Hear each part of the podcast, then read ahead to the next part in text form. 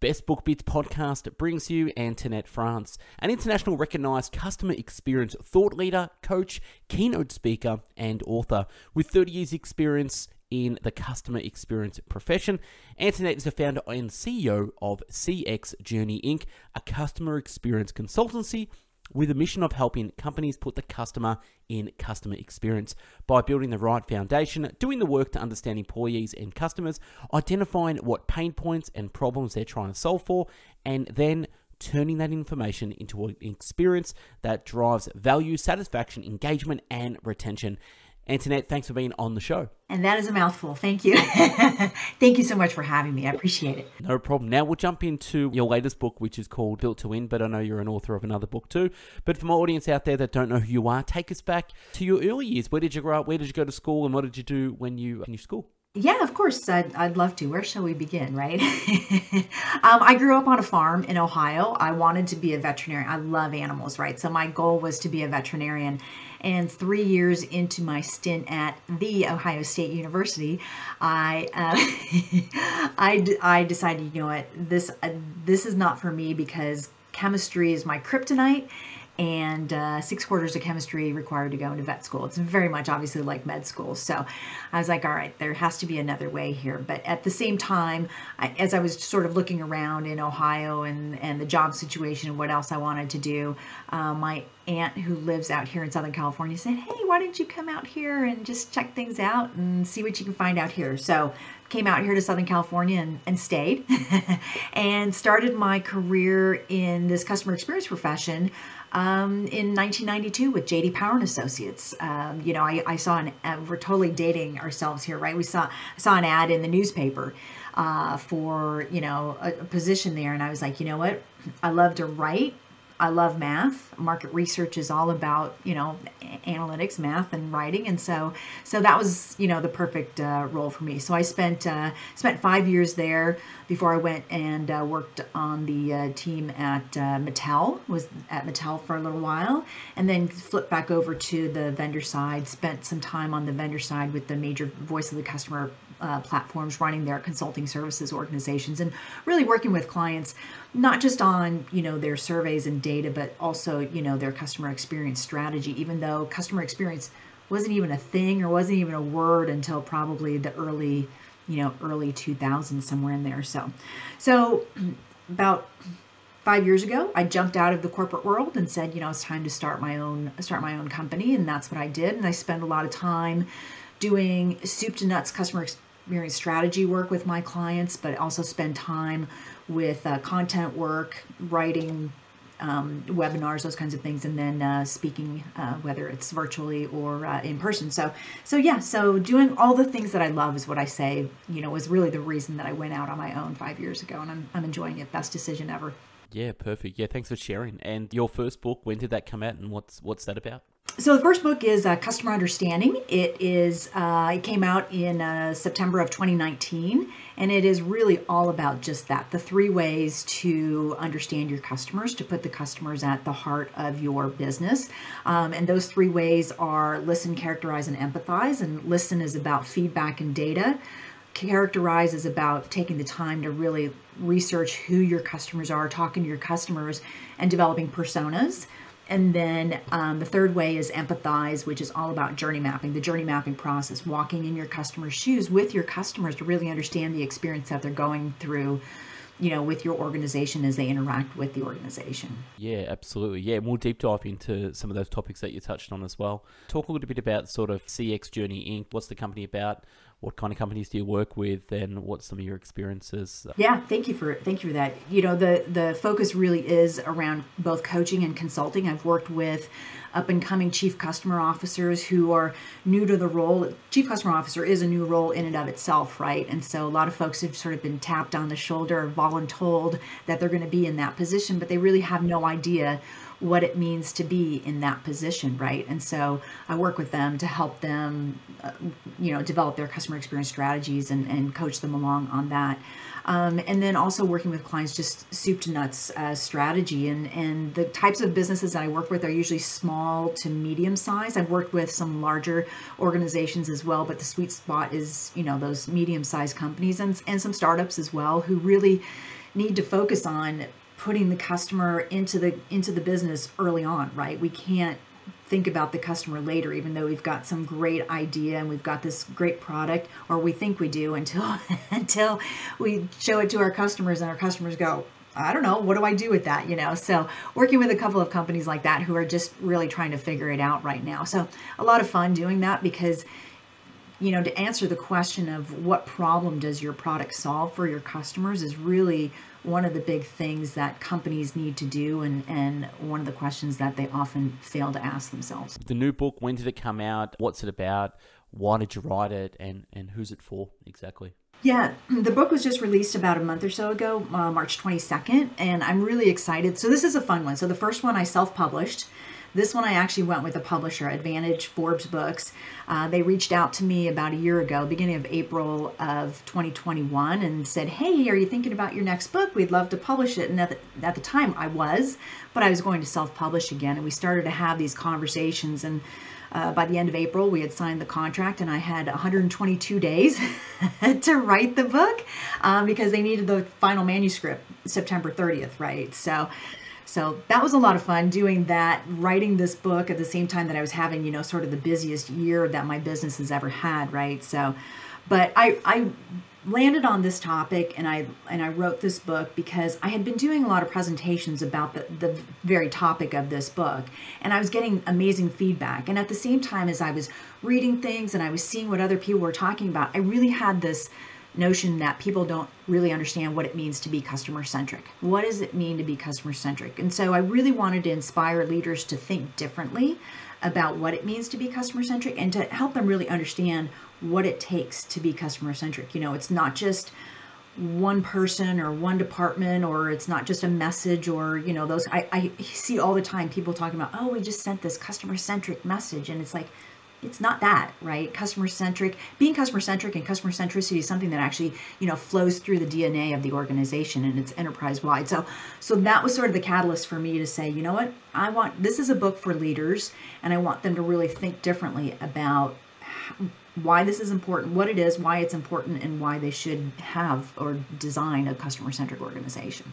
Yeah, I read the book. It's a fantastic book, and yeah, it makes total sense as well. Especially the day and age we're in now. It's sort of everything's open sourced in terms of we know of a eh, we know so much more about companies and values and culture as well.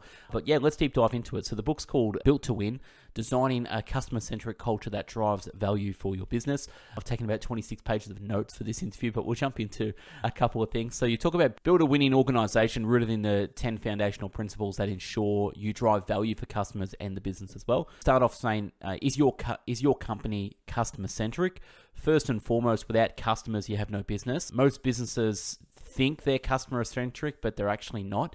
Can you deep dive into that a little bit? Great, great question. So there's a couple of different ways that I'll answer that. First of all, to be customer centric, I say it means there are no discussions, no decisions, no designs that happen within the organization without bringing that customer voice in, right? Without asking, how is this going to impact the customer? How's it going to make her feel? What value is it going to drive for her? And and the problem is is that you know as I as I mentioned a few minutes ago, people or you know folks in within companies go well we have a customer centric person or we have a customer centric department or we have a customer centric message or we have this customer centric approach. And it's really about so much more than that.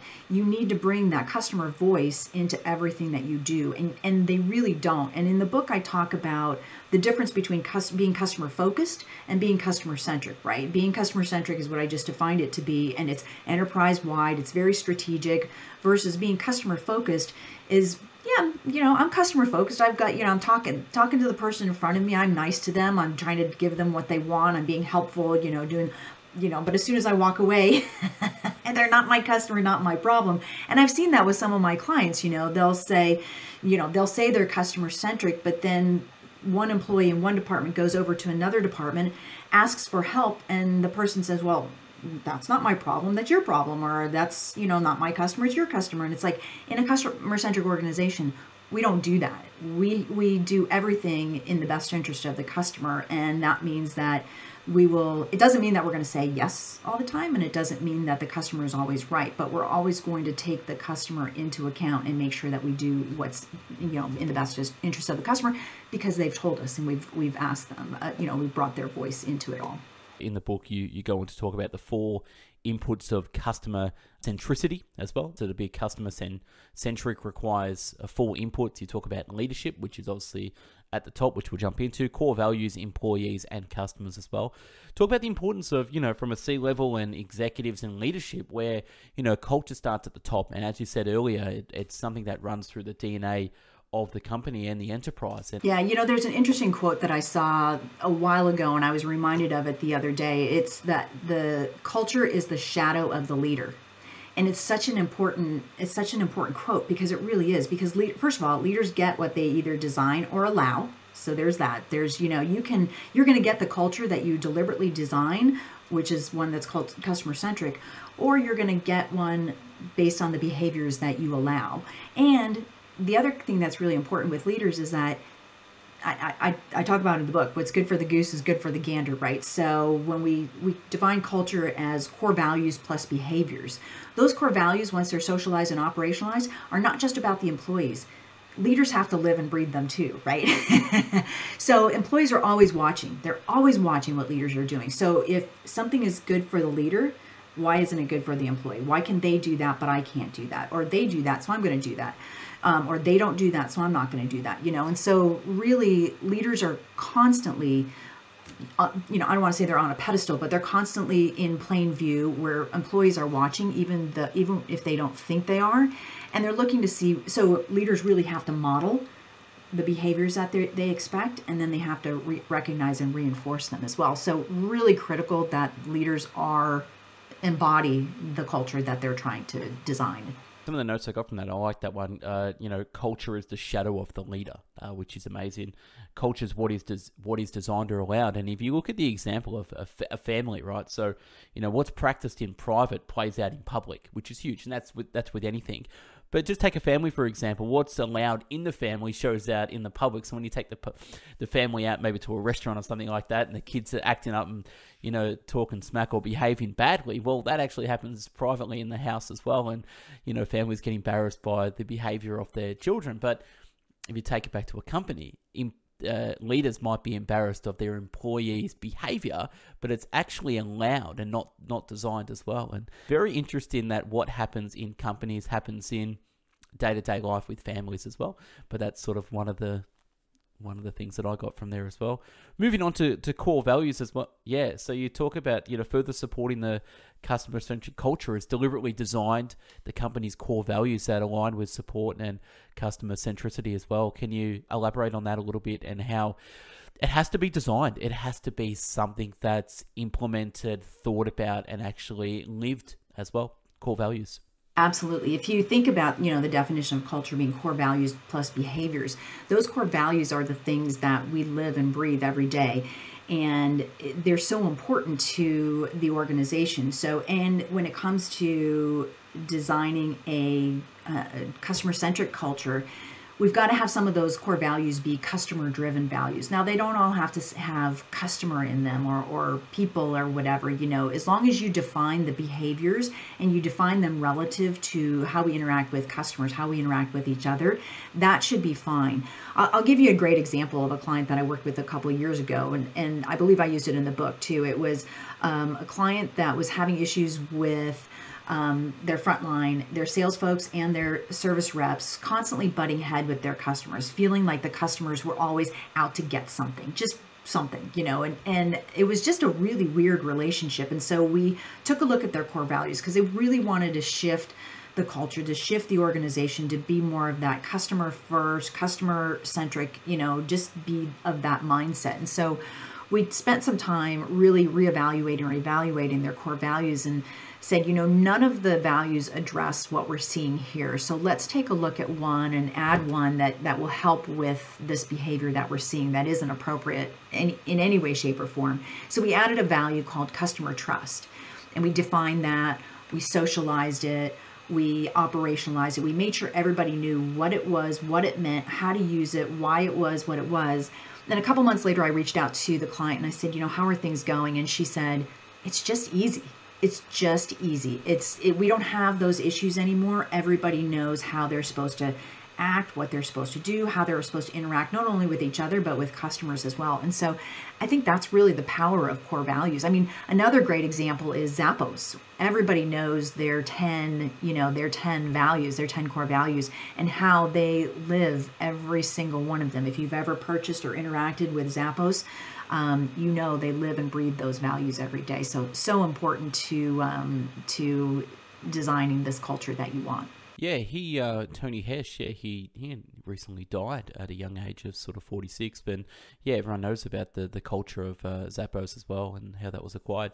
Yeah, thank you for sharing on that. And one of the things you talk about next is employees instead of customers. So putting the employees first instead of the customers first is is quite different. And you talk about how you know putting the employee for more first it cannot exist unless we have employees to live it. So people say, "Oh, customers come first. Well, not exactly. If you don't have a, if, you, if you've got maybe a company or idea, but you don't have employees, well, you've got no company. So, might be an entrepreneur. You are the company because you're the person, but a real company has employees first because they show up every day, and customers second, who might show up every second day. So, can you talk about the importance of teaching employees, putting them first, and why that's so important to a customer centric culture?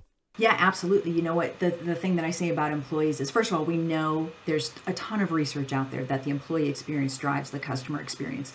It, without employees, we have nobody to build the product, service the product, sell the product, you know, service, whatever it is.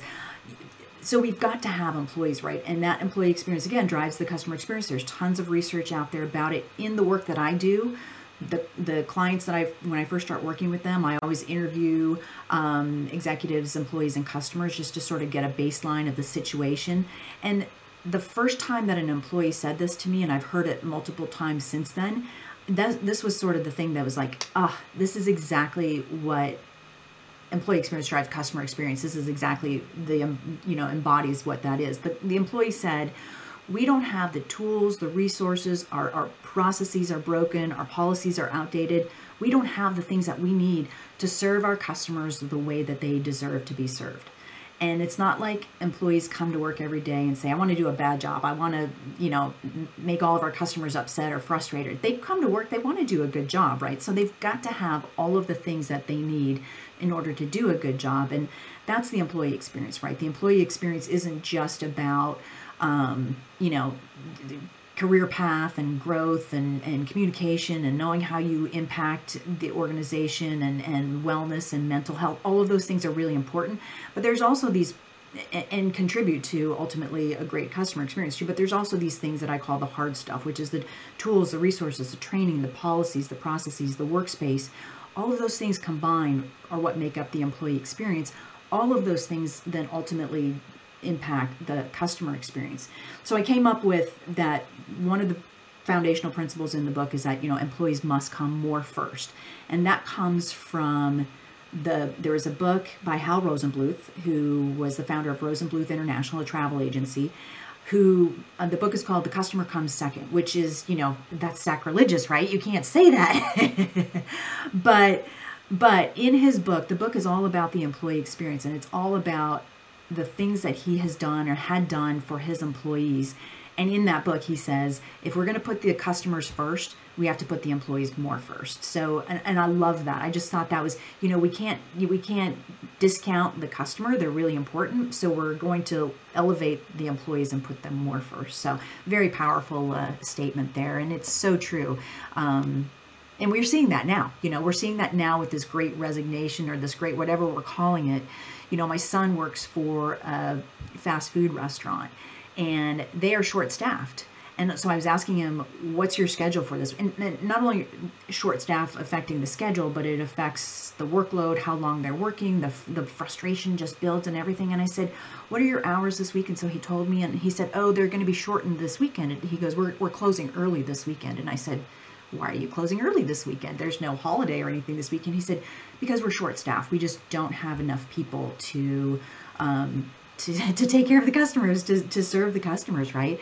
And he, you know, his if he works to close the restaurant at the end of the night, he'll stay for an extra two hours because it's only him and one other person who are there to clean up the restaurant, wash all the dishes, and do everything. And it's it it takes its toll on the employees, right? So I'm seeing it right here in my household how the employee experience ends with you know a really frustrating experience for customers because they're too burned out, too wiped out at the end of the day to you know be kind to their customers. Sadly, so well, employees carry the brand they carry the, the culture as well. They display the culture. They carry their frustrations or their happiness, and it just really shows on on the employee. So the employee is the company according to the customer. The customer comes in thinking it's a company and a brand, but the employee is carrying that company's core values, their mission, and and all of that. So if you have a bad experience, well, you know they then project that onto the company and the brand and think that's global, nationally, everywhere, but you might just be have a bad day. So yeah, very interesting about that. And the global resignation, I really haven't heard too much about that, but is that just a lot of people moving now to different industries, jobs, or just resigning, or what? What's the what's the story with that? A little bit of both, right? It's a little bit of both. Here in the U.S., for back in the fall, I think it was, or maybe even earlier, I think it was four some million people quit their jobs, and that was either quit, just left the workforce, or they decided, hey, I'm not doing this anymore. I'm moving. I'm moving into some other uh, industry. And the industries that were hardest hit here were the restaurant, hospitality, those industries where you know it's it's typically minimum wage and you know part-time full-time whatever it is but it was hey you know we're, we're tired of this you know and and you probably saw in the book there was a um, story about burger king Burger King, where the employees had just put out on the sign on the Chyron, in, or, uh, or the, yeah, I think it's called the Chyron, in front of the building, the big tall sign, you know, hey, basically we quit, you know, so, so not a good way to inform your, your manager to, that you're quitting, but there, some of the things that were happening within the restaurant, you know, it was, the the kitchen was overheated they were dehydrated employees were being taken to the hospital you know all those kinds of things and nobody was addressing the issues right? And that was really sort of the um, just a great you know illustration of why people were saying hey is this what i want to do? And they're really reevaluating what they're doing. And so we're still seeing that now. We're still seeing people now and it's been you know eight or nine months whatever it's been. And um, it's really affected it's really affected especially those industries. And that's why you know with my son's employer they can't find people to work in, in restaurants and hotels and hospitality um, you know type jobs because those people have said we're tired. We're done. We're moving on to do something else. Yeah. so. Well the, the last couple of years have really exposed companies uh, certain companies uh, cultures for what they are instead of you know when the pandemic hit put in customers first instead of their employees first and then employees felt they were sort of left behind where the government got involved. And now they're like hang on a second. If you're not going to hold my hand or help us through this hard time why would am i going to put my energy, emotion, time, and you know resources with your company where I can go somewhere where I'm appreciated. So, you know, the companies sort of had their pants down and were exposed for sort of what they are bad companies, where good companies sort of thrived as well and put employees first as well. So, yeah, deep diving back into the book, you talk about the 10 key principles. Obviously, we talked about four critical sort of imports to a customer centric organization. I'll just read a few of them out. You talk about culture is the foundation, Leadership commitment and alignment are critical to success, which is great. Employee experience, so we'll jump into that as well. So, employees must be put first, which we've talked about. People come before products, profits, and metrics. Customer understanding is the cornerstone. Governance bridge organizational gaps, which is interesting. We'll read that uh, later on. And outside in thinking and doing versus inside out thinking and doing a core. And then we'll talk about the platinum uh, rule six as well. But yeah, I love how you talk about fix the culture and you'll fix the outcomes as well. So putting customers at the center of all you do means that the customers are a little more forgiving as well. So can you talk about how culture is set by the CEO of the company? It really is, and we talked a little bit about this already. Is is that you know in in organizations that are not customer centric are not customer centric, everything that's done within the organization is we think we're doing what's in the best interest of our customer, even though we, we don't know, right? And as long as we allow that, then, you know, from the top, we're going to continue doing that throughout the organization, right? But if we have the CEO who says, I need to know what my customers are thinking, what their needs are, what problems they need to solve, then and, and, taking that into consideration in everything we do, then we're going to be customer centric. A great example is uh, two examples. Jeff Bezos with Amazon has that empty chair in his executive staff meetings that you know represents the customer. We'll always be thinking about the customer. Now Howard Schultz of Starbucks one upped him and put two chairs in his executive meeting, one for customers and one for employees. So I love that, right? So that's when we know that's the kind of behavior that we want to see from our CEO and from our executives to say, okay, that we need to do that throughout the entire organization. We really need to focus on bringing the customer into the conversation regardless of what we're doing. Yeah, I love that story, and I had that down as a note. So having the empty chair in the meeting, thinking about the customer, but having the two chairs, the employee and the customer, because uh, massive say, I, th- I think you, you, you spoke about in the early 90s how you did market research. I don't understand why companies can't call their not a survey or an email, but just call their customer, have someone that calls all their customers and ask the customer a few simple questions. What do you want from our company? Or how would be what would be the perfect customer experience from your end? What would be, you know, the follow-up customer service that you want? What do you want or what do you expect? And then as a company, amalgamate that information and then just meet those expectations very simple. Like I don't, I don't understand how it, it can be as simple as that. Uh, in the book, you go about talking about shifting mindsets and behaviors. And in order to shift the mindset and behaviors, you know, the leaders or the employees, you need to do the following. Can you talk about how companies can start shifting their mindset and behaviors in turning their organization to a, a customer centric organization? Yeah, I think part of it has starts with the big picture corporate statements, right? It starts with the you know your vision and your mission right? And your purpose getting those all set and communicated and um, you know operationalized. Same with the core values obviously. I think one of the things that the one of the big things that we need to do is we need to shift the way that we talk within our organization. So change change the language change the words that we use so that you know you mentioned one of the um, 10 principles is about people before profits, products, and metrics, right? So let's start talking about the people and less about the numbers. You know, that's one of the things that I people love it when you give that example of, hey, how do you start every meeting in your organization, whether it's your company meeting or it's your staff meeting?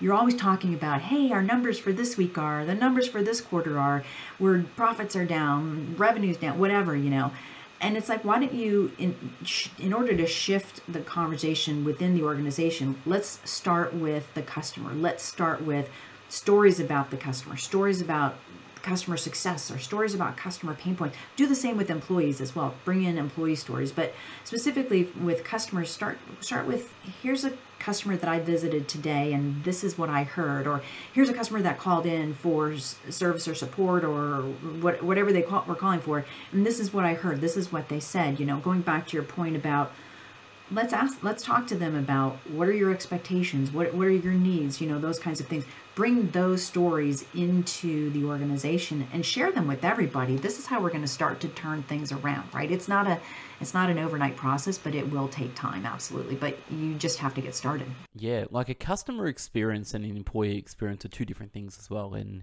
you know if you go to a fine restaurant like a five star you know world class restaurant their service is like a dance. It's it's choreographed from the get go, you know, from the maitre d to the all these little things. It's it's choreographed, and we know this, and we love it.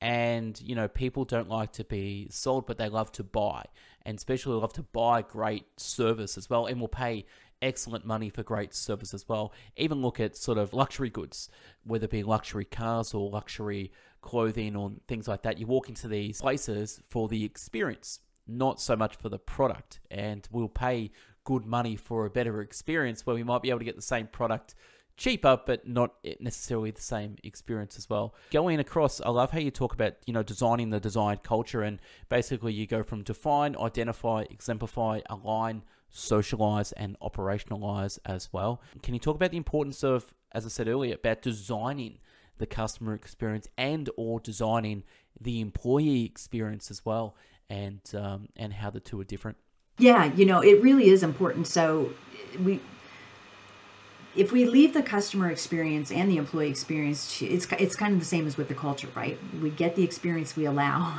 we get the culture we allow, we get the experience we allow. If we just let it be what it is, it's going to be what it is. But if we take the time to listen to our employees, to listen to our customers, to understand what it is that they're trying to do, understand their expectations, and we use that to to design the experience that they expect what a difference that's going to make. So we really want to design the experience that they expect. We also want to design the experience that delivers on our brand promise and delivers on uh, you know who we are, right? And so the, a combination of that, it really is important that we design that. So the the chapter on customer understanding, I, I just recently wrote a blog post about employee understanding too, doing the work to really understand who they are and their needs and the problems they're trying to solve and using that data using that information to then design the experience is is eh, eh, eh, is for customers it should be exciting because now we're going to have the experience that we that we expected that we would that we hope we would have. So if we so we want to co-create. We want to co-create the experience with our customers with our employees and and then uh, implement from there. So it's such an important part of this whole customer experience uh, concept and and the customer experience strategy. Yeah, and in the book, chapter four, uh, some of the notes I got, you talk about leadership, commitment, and alignment are critical to success as well. And I like the illustration of the story of the, the chicken and the pig, and I'll just read it. So basically, it illustrates the difference. Well, while it com- compares involvement and commitment, I feel like buy-in in at the involvement level. The story goes like this. So the chicken and the pig are walking down the road. The chicken says, "Hey pig, I was thinking we should open a restaurant." The pig replies, "Hmm, uh, what should we call it?" The chicken offers, "How about ham and eggs?"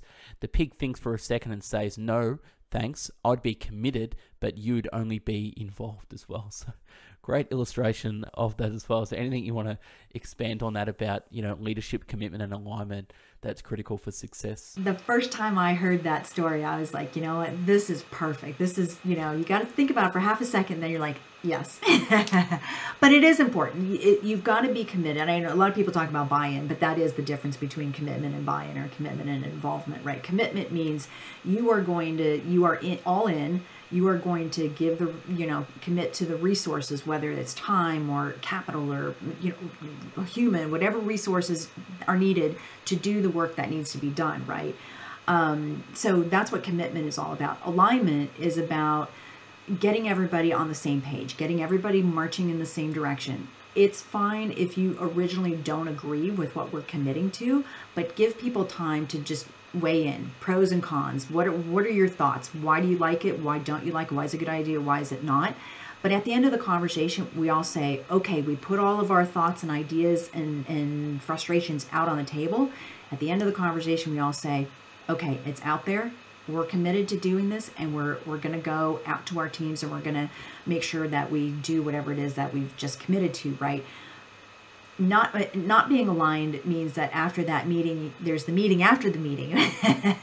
Where where now let's say there's an executive team of seven two of them go out after that meeting and start like bad mouthing to with each other and to their teams and other people and they start creating this whole stir of like well we don't need to do that. That's a stupid idea None of that happens when there's alignment, right? When there's alignment, you walk out of the room and everybody's just on the same page and you've agreed that you're going to just do what it is that needs to be done and, and there's no meeting or there's no bad mouthing, there's none of that. You're just in full support of everything that's going to be done. And in, in a customer centric culture or any type of culture that you're going to design, you have to have that alignment because culture is an organization wide thing. This customer centric customer centricity is an organization wide thing. If we only have five leaders and those other two walk out of the meeting and their their two departments aren't on board with what we're, we're trying to do, it ends up impacting not only the employee but the customer as well. The customer interacts with the organization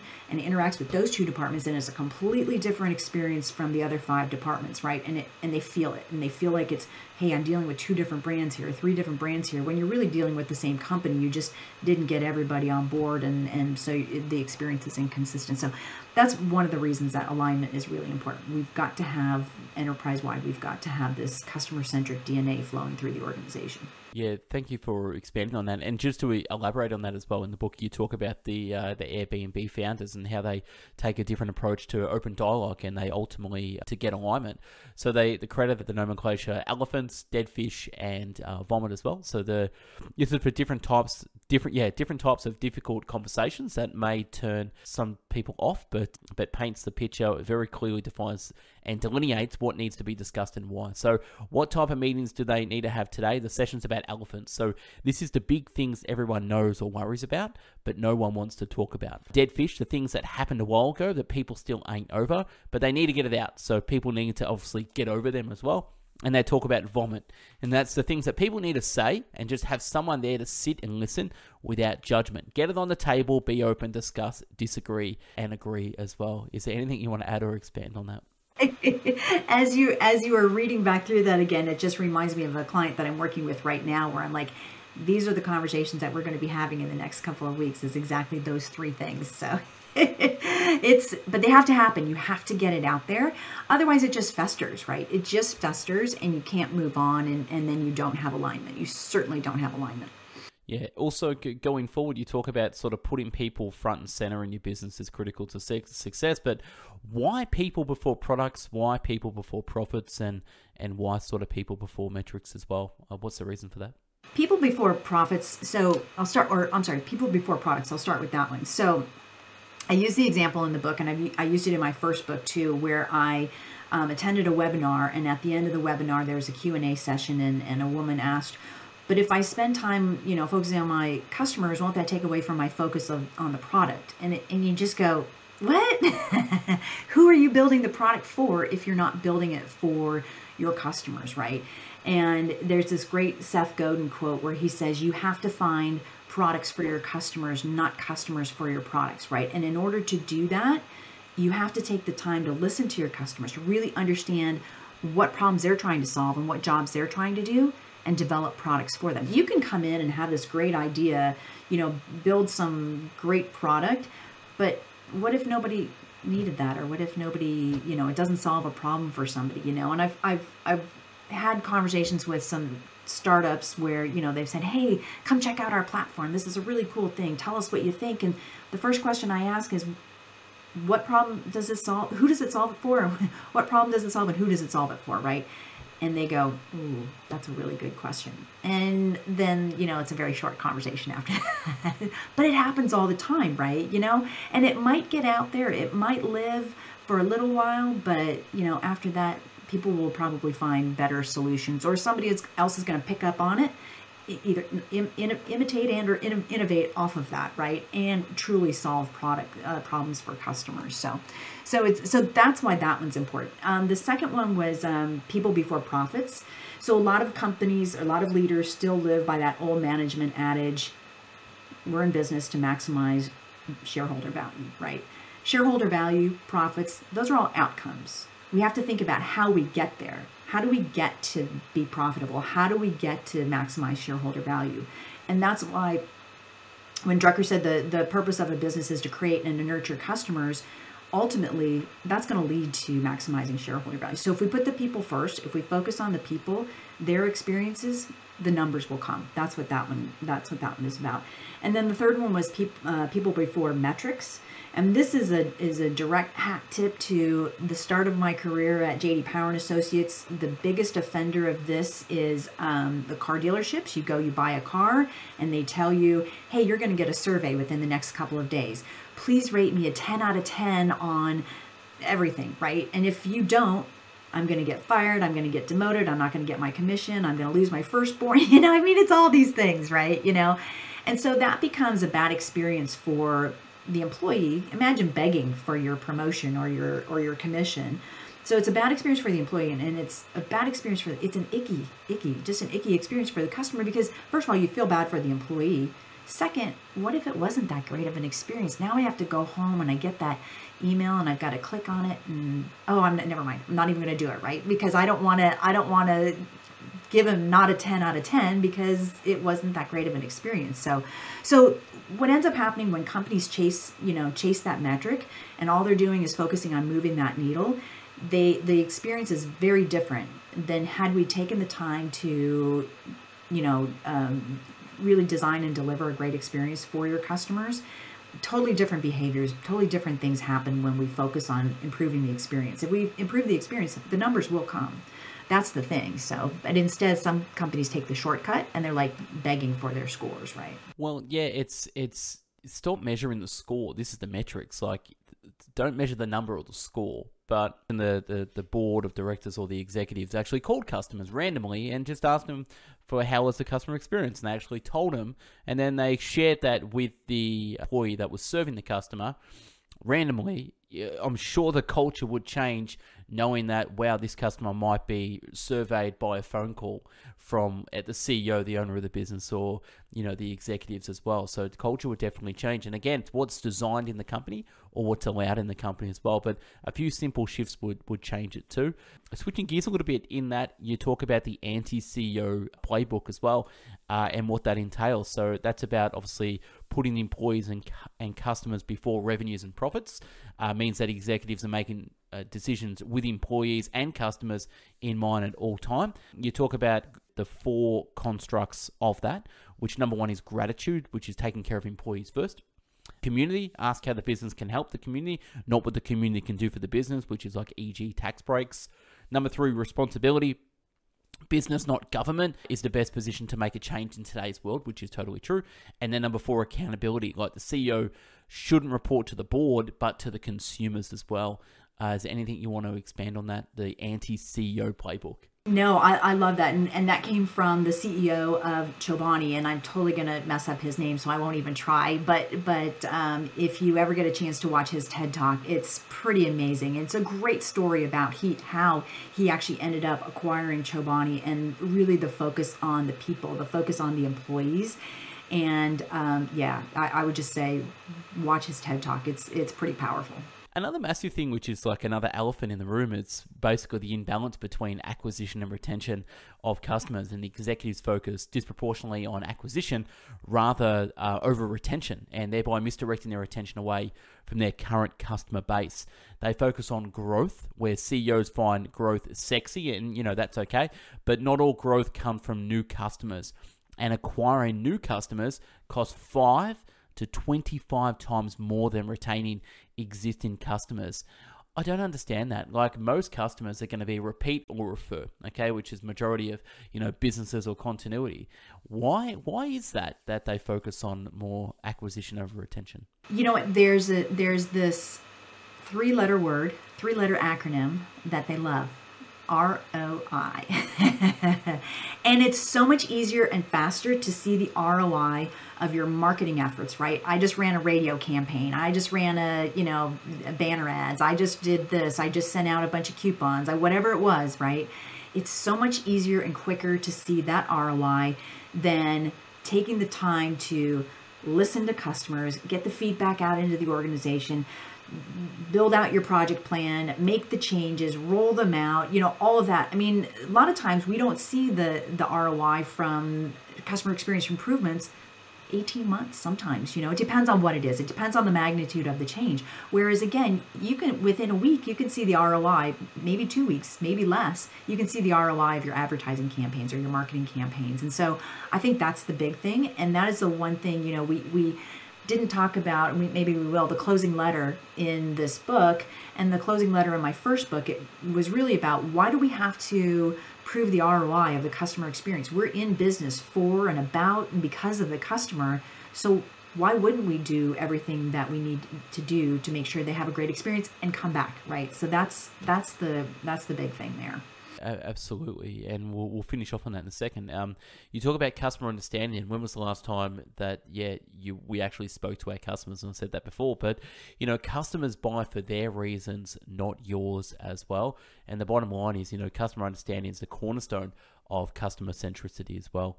And you talk about some of the things such as listen, you know, listen to your customers, but also actively to listen is also to actively go out there and speak to your customers so you can listen to them correctly as well, not just a survey with a score on it. I like how you said characterize your customers because in an organization we have many different customers and there are different, you know, avatars with marketing speak, but we need to characterize who they are and then how can we serve that particular group of customers as well and then empathize so understanding um, you know walking in the customer's shoes as well. And then i like how you talk about journeying the journey maps that you take with customers.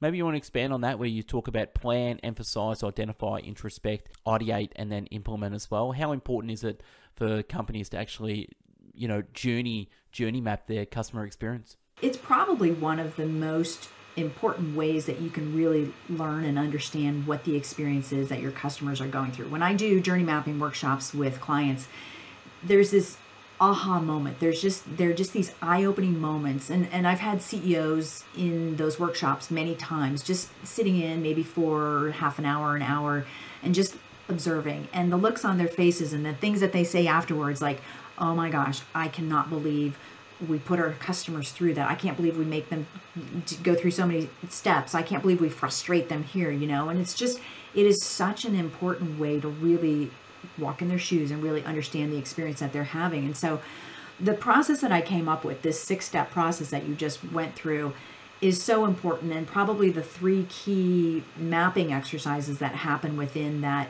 that process and I call it a process because we can't just think about the map because if we just think about a map as a singular thing as this picture then it just be, remains a picture. We want the maps to be the catalyst for change that they're meant to be and so we have to go through this process. So there's three different types of map. There's a current state where we map what the experience is today. There's a future state where we ideate brainstorm, map out what the ideal experience would be in the future. All of this with customers. And then there's what we call a service blueprint, which is something that we, a map we create with employees. And it's what's happening behind the scenes, the people, the tools, the systems, and the processes that actually create, facilitate, and create the experience that the customer is having. So if we have that full picture, of the experience, we have a, uh, all the tools and all the information that we need to really design a better experience going forward. And that all of those tools better experience for employees because we're, we're now looking at what's happening behind the scenes and what they're doing and what tools they're using. Um, and then you know combining that with what's happening for the customer on the, on the outside. So an important process and an important way to really understand the experience today and design a better one for the future. Yeah, I totally agree with that, and yeah, well said. Thank you for sharing. We'll finish off sort of on a couple things. So you know, you talk about forget the gold. People forget about the golden rule. You know, your website uh, isn't the center of uh, your universe. Your Facebook page isn't the center of your universe. Your mobile app isn't the center of the universe. The customer is the center of the universe. And the golden rule states that, you know, he who has the gold makes the rule. So, in other words, whoever has the money has the power. So, in this case, it's the customers. The customers have the money. Without customers and without their money, you you won't have a business. So that's that's totally important. And then yeah, you go through the the last one. So the letter to the CEOs. What's that about, and what's the last thing you finish off with the book, and what's some of the takeaways you want people to take away from the book as well for Built to Win. Yeah, of course. Uh, let me just go back to the platinum rule because so the platinum rule is treat, treat people the way that they want to be treated, and that's such an important concept because the golden rule is, as you pointed out, there's two different golden rules there. One of them is to treat people the way that we want to be treated and we don't all want to be treated the same.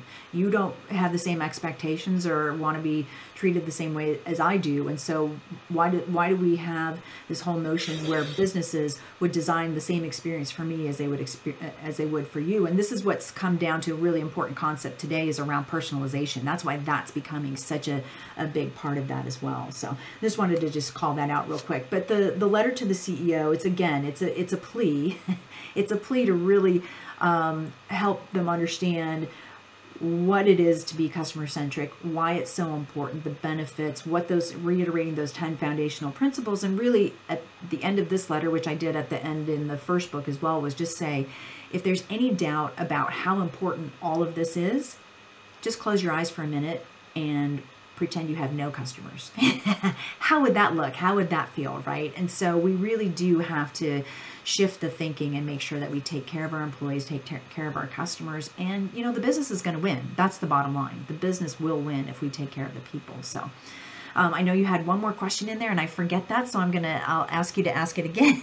there was one more thing I was supposed to cover there, but no, that that's okay. No, it was just uh, the letter to the CEOs and what what that was about. That was all. Yeah, cool. Where can people find the book? Where can they buy it? Where can they find out more about yourself as well? Yeah, of course. Thank you. Um, so the book is available. This book, since it was published through a publisher, is available apparently at 39,000 outlets around the world. but definitely at Amazon, Barnes and Noble, Books a Million, Target. You can, you know, those are probably some of the biggest, biggest outlets. Um, and you know you can find me online i just you know rolled out a brand new website AnnetteFranz.com um, but you can find me at my uh, corporate website as well, cx-journey.com. And I'm always happy to connect with people on LinkedIn because, um, you know, I just love making new connections. I've met some amazing people uh, through LinkedIn. Yeah, perfect. I'll put the links in the, the show notes as well for people to go out there, buy the book, and follow you as well. But I just want to say, yeah, thank you for writing a, a couple great books as well. Thank you for all that you've done, your journey with, uh, yeah, three decades with the customer experience as well. And oh, that sounds painful. no, no, no, all good. Yeah, but thank you for being a guest on the Best Book Bits podcast. And to my audience out there, follow Annette, check out her stuff, read her books, and if you like what you hear, follow her as well. So, Annette, thanks for being a guest, and uh, we'll speak to you soon. Okay. Thanks for having me. All right, bye. No, it's all pleasure's all mine.